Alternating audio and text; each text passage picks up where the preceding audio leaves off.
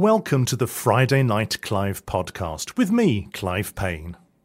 In this podcast, we look back at the amazing charities, organisations, and people we have chatted to over the past few months, all of whom have interesting and important stories to tell.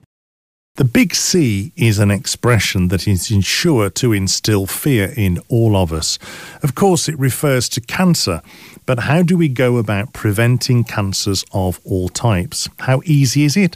And why do some people get cancer and others don't?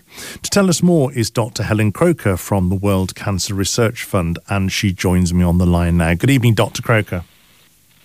Good evening. Hi. Thank Great you. to be here. Thank you for joining us this evening. Um, tell me about the World Cancer Research Fund then. That's not something I'm overly familiar with, if I'm perfectly honest with you. No, thank you. And really, we're, we're you know we're trying to um, you know raise more awareness about prevention. As you say, the the World Cancer Research Fund is a charity which specifically focuses on researching how diet, weight, physical activity affect your risk of developing and also surviving cancer. And I mean, over the years, we've mainly focused on prevention, and obviously, treating cancer um, is really important. Being able to de- detect it early is important. But we really mustn't forget that around 40% of cancers are preventable, and research really doesn't focus on this enough. And I mean, in fact, shockingly, only 5.5% of, research spending on cancer actually goes to prevention. And we're trying to address this balance. I mean, at the end of the day, it's much better to avoid a cancer wherever that's possible. So, where does the other 95% of that money go to? So, most of research spending goes on developing treatments for cancer and also for you know developing screening um, approaches. So all of those more medical um, uh, researchers are, are really important, um, and we're not saying that that shouldn't happen, but we also want to see more being done on the prevention side as well.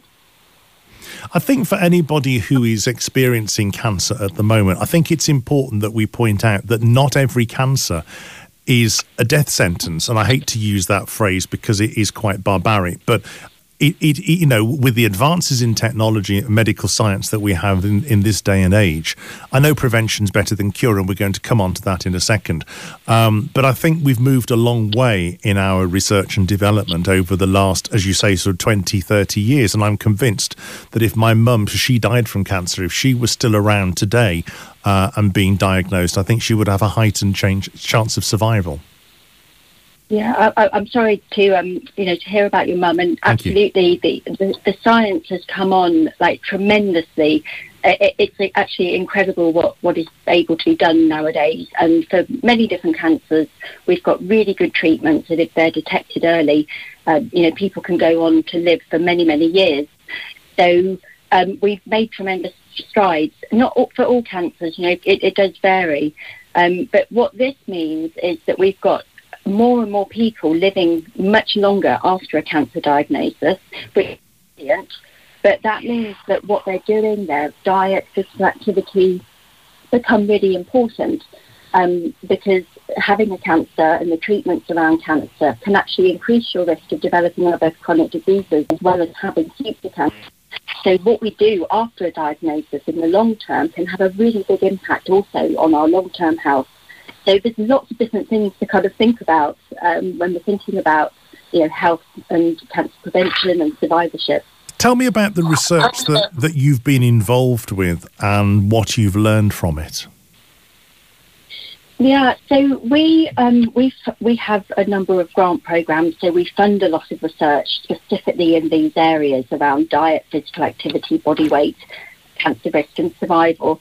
And we also have a, um, our flagship research program, which is called the Global Cancer Update Program, where we have an ongoing analysis looking at studies from all across the world around um, uh, factors which um, can increase the risk or reduce the risk of developing cancer. So, across many years, we've put together all of these studies and really tried to figure out exactly what they're telling us. And unless you look at all of the data, you don't get the full picture. And often this leads to really confusing, conflicting messages to the public where we see reported that every week there's a new food that could be good for you or bad for you in terms of cancer risk. And we don't think that's very helpful. So through this large analysis of putting all of the studies together, and then we have an independent panel of experts who judge that evidence and really try and say, what do we actually know? What can we say confidently? So at the end of this process that's taken, you know, we've been looking at data across decades um, we have a set of 10 cancer prevention recommendations, which are really, really firmly rooted in science, and we're really confident in.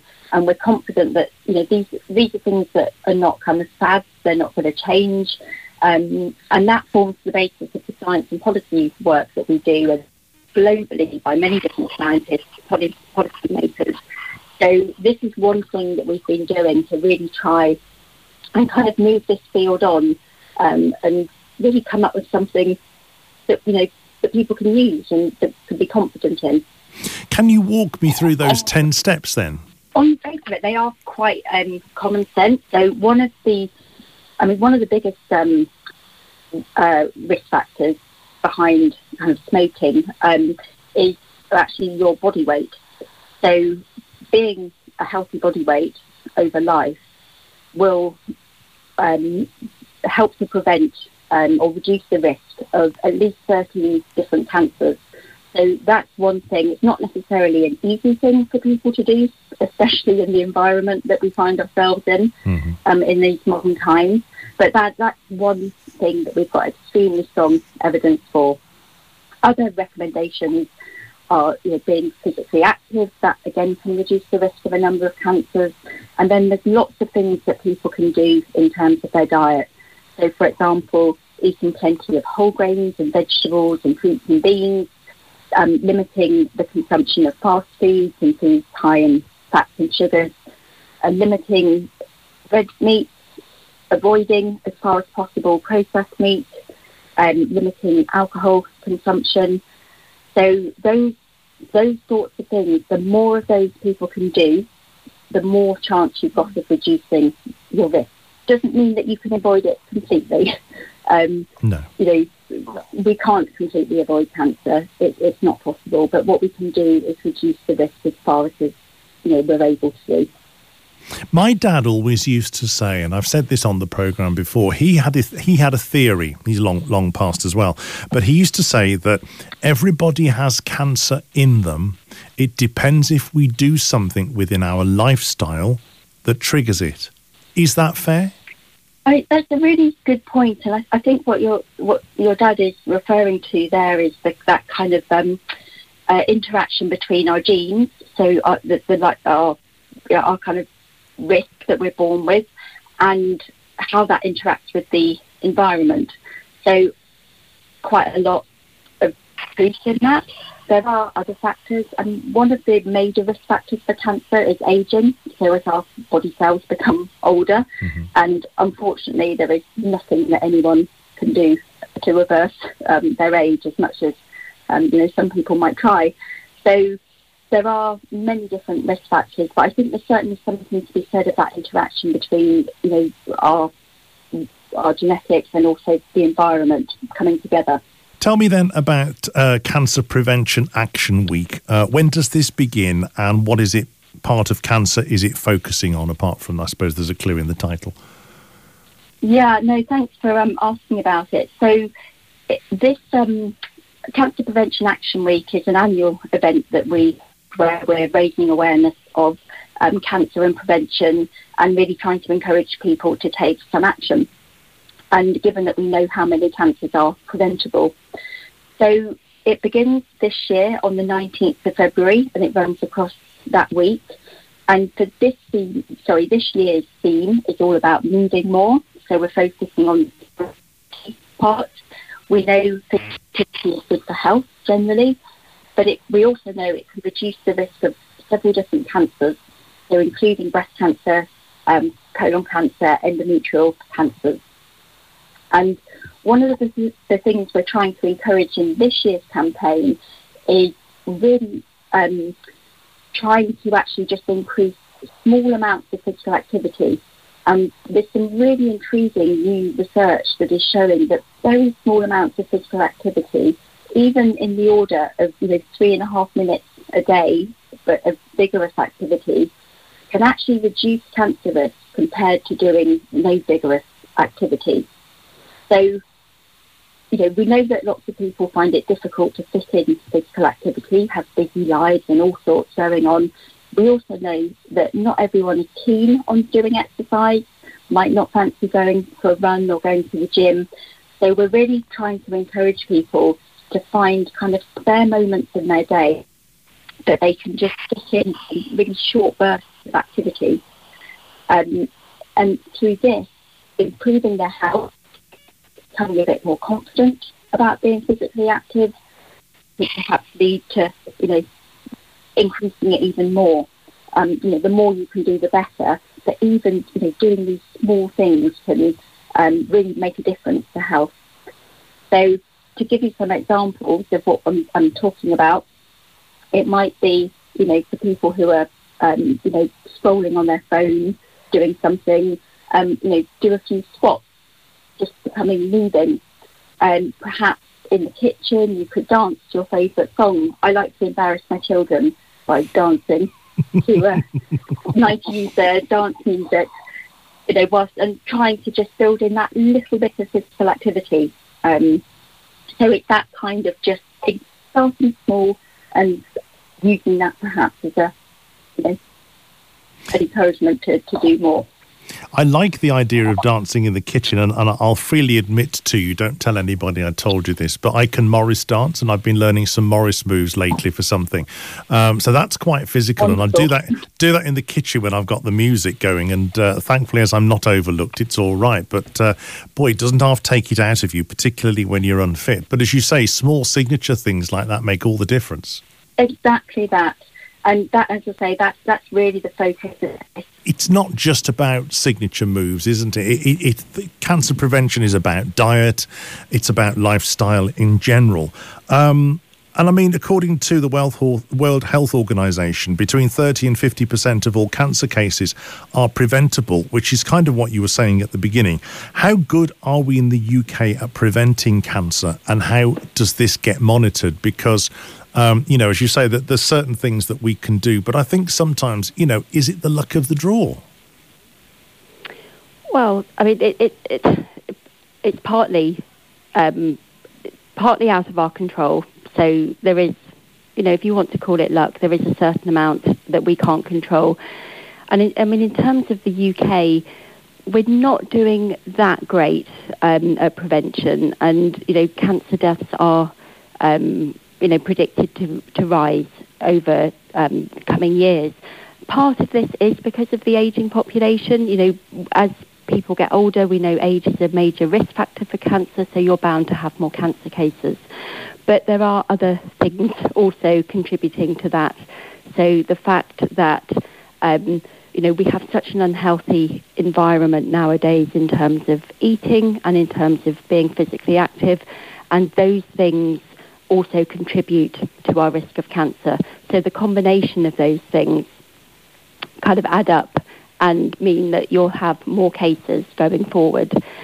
So, you know, really it's more important than ever before that people understand what the risk factors might be, but also also understand that the responsibility for following a healthy lifestyle isn't solely on individuals there's so much more that governments can do to help prevent cancer at a societal level.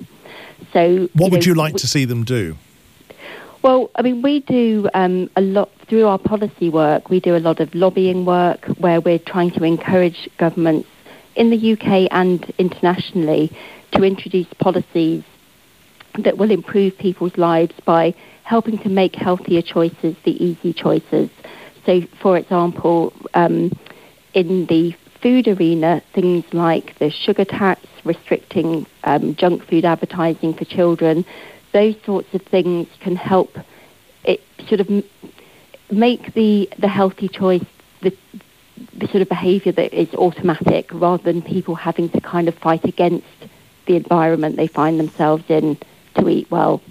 So it's those sorts of things, and then lots of physical activity policies as well to try and just make it easier for people. It, you know, safe spaces outside, safe cycle lanes, all of those sorts of things can kind of add up and make it just make it easier for people.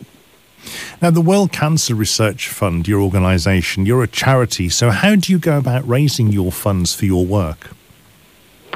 So, nearly all of our um, income comes from public um, donations. So, it might be donations um, through different events. So, for example, the London Marathon.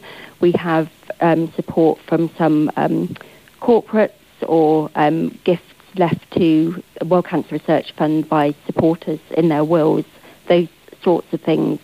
And it's very often people that, you know, they see the value in, you know, the prevention side of it and rather, you know, want to support that aspect specifically of, um, of research. And when the, the word cancer is mentioned to people, do we sit up and take notice or do we just sort of dodge it and, and you know, run in the opposite direction? Yeah, that's a great question. Um, I think, in short, we do both. Um, people react in different ways and might react in different ways at different times of their life, depending on other things that are going on. I mean, as you've already said, I mean, cancer is such an emotive issue and affects so many different people. You know, one of one in two people affected over their lifetime um, and it can make it really fearful and, and frightening. But I think in terms of you know where we're coming from is to try and have a positive focus, you know, in that there are things that people can do to reduce their risk, um, and the sorts of things we've you know we've talked about in this um, uh, conversation. So I think you know it's frightening, but there is there are really positive steps that people can take to make a real difference. And, you know, individuals are not alone because there's a lot of people, as you've already alluded to, in the same boat, unfortunately, but, but that, that's the fact of life. And I think it's important that people don't necessarily listen to each other's stories because each case um, is, is unique, isn't it, really? Each individual's case, mm. rather. Yeah, I mean, it's interesting that, you know, often people, um, you know, there is a lot to be learnt from other people and uh, particularly people going through difficult times. It can be supportive to you know talk to people in a you know similar situation, but equally, as you say, everyone's case is different. Um, so what kind of worked for one person in terms of you know making I don't know some changes to diet or your particular treatment is you know probably not the same as somebody else. So I think it's it's kind of being cautious learning what we can from others, but you know, doing it with you know proper support from people who really kind of know your situation. What effect um, has His Majesty King Charles' um, diagnosis and treatment had on the work that you that you do, or you think it will have an effect on? Yeah, I mean, obviously our thoughts are with um, him and the um, royal family at this um, time, but it, it's actually had a really positive effect on, um, you know, for, for many people. He's really kind of raised the issue and done it in a way that perhaps the royal family haven't been so open in the past, which is really interesting.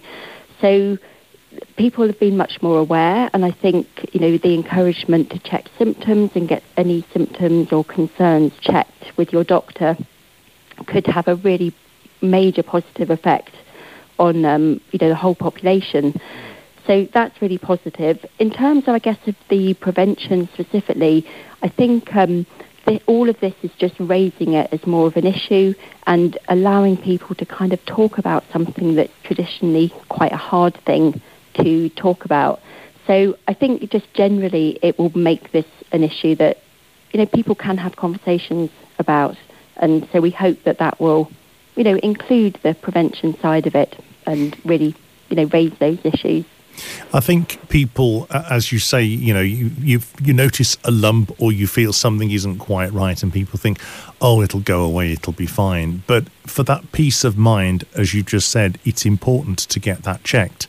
Um, I'm at risk of esophageal cancer because I've got what's called Barrett's esophagus, and I was having mm-hmm. a bit of a, a challenging time with uh, with a persistent sort of croak in my throat last year, and I, mm-hmm. you know, I sat there and I thought, hmm, I don't know what to do about this, and then I thought no, I have a word with myself, and um, I spoke to my doctor, and uh, I had a same day appointment. Um, and I spoke to my doctor, and within a week, I was in Kidderminster Hospital being investigated. Um, and thankfully, it was all negative. But that was the kind of service I received from the NHS, uh, and I'm just, you know, just like anybody else. Um, and it put my mind at rest, but it also demonstrated that there wasn't anything there. And of course, prevention is always better than cure, isn't it? Absolutely, and um, you, you, know, you completely did did the right thing. It, it can be very easy to ignore at signs, particularly when people are very busy you know, they, they can kind of push it to the back of their mind, or they can be, too, you know, scared about going and talking to a doctor for fear of what might be found. So, you know, there's different things that put people off um, seeking help. Um, so, I guess it's just encouraging people to do exactly what you did. You know, either to find something early that can be treated more effectively, or to put your mind at risk. I'm sorry, at rest because mostly, you know, people will, it won't be cancer, but sometimes it will. So either way, it's much better to get it checked out. That's right. Early intervention is key. Where can we go to find out more information about cancer prevention and the work that your organisation does? Yeah, so um, in terms of uh, the Cancer Prevention Action Week, we'd really encourage people to, um, if you just search online for Cancer Prevention Action Week 2024, then a whole load of, of, information on there and more stuff will be coming up on the website throughout the campaign or you can just look at World Cancer Research Fund online. So either of those two will get you in and um, there's a whole wealth of information that we'd encourage your listeners to go and have a look at. Dr. Helen Croker from the World Cancer Research Fund, thank you very much for talking to Friday Night Clive. That is your lot for this episode. You can catch the programme live every Friday night on Black Country Radio from 6 o'clock pm. And if you like our podcast, please subscribe by heading to blackcountryradio.co.uk forward slash podcasts or wherever you get your podcasts from. See you very soon. This is a Black Country Radio podcast presented by me, Clive Payne, and produced by Andy Caddick.